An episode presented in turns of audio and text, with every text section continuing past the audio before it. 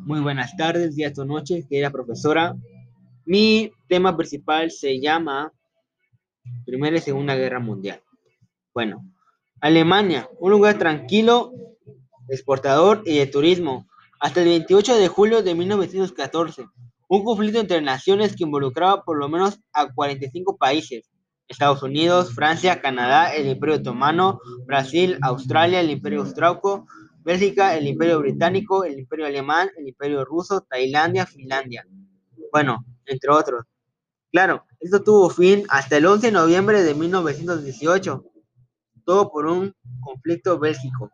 En ese punto, yo seré el narrador, es decir, explicaré paso a paso y todos los acontecimientos.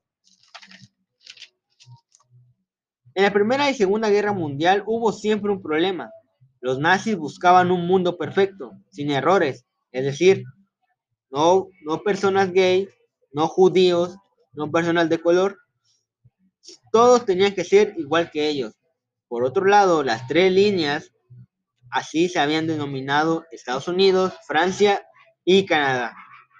Remitieron el ataque, es decir, ellos solamente se miraban así como potencias.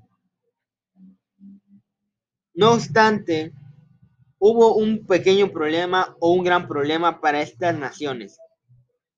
Ellos querían ser las principales potencias.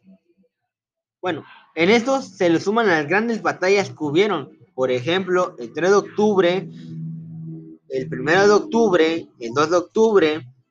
Ojo, todo esto dependiendo del sistema que hubo. Es decir, a esto se le suman los campos de los judíos y bisexuales en Housing, los campos militares alemanes donde torturaban, experimentaban con personas. Prácticamente todos, todos ellos eran judíos. Bueno, esto también tuvo un pro y un contra.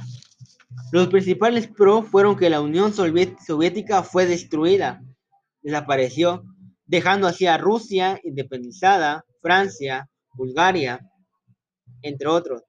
El mundo ante esto dio un cambio, ya que habían, ya que habían cambiado un mundo.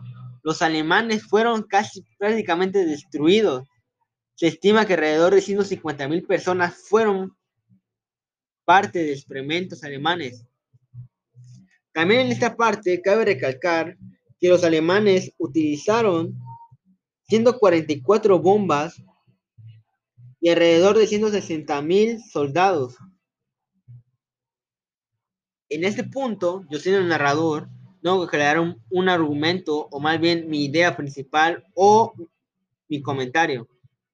Alemania es un gran país. Logró destruir por lo menos 19 frentes y abarcar una isla. Es decir, los alemanes eran cosa seria. Ellos buscaban cómo y por qué. Eran una inteligencia global siempre buscaban lo mejor. Eso quiere decir que los alemanes fueron una gran independización sobre el ser humano. No, no me refiero a que está bien lo que hicieron, pero sus ideas eran buenas, sus estrategias mejores. Con esto aclaro, aclaro que si Alemania hubiera ganado la guerra y destruido Estados Unidos, Rusia y Francia, las tres líneas, muchos países tal vez ya no existieran. Por ejemplo, Latinoamérica, Francia, hubieran sido campos de entrenamientos alemanes.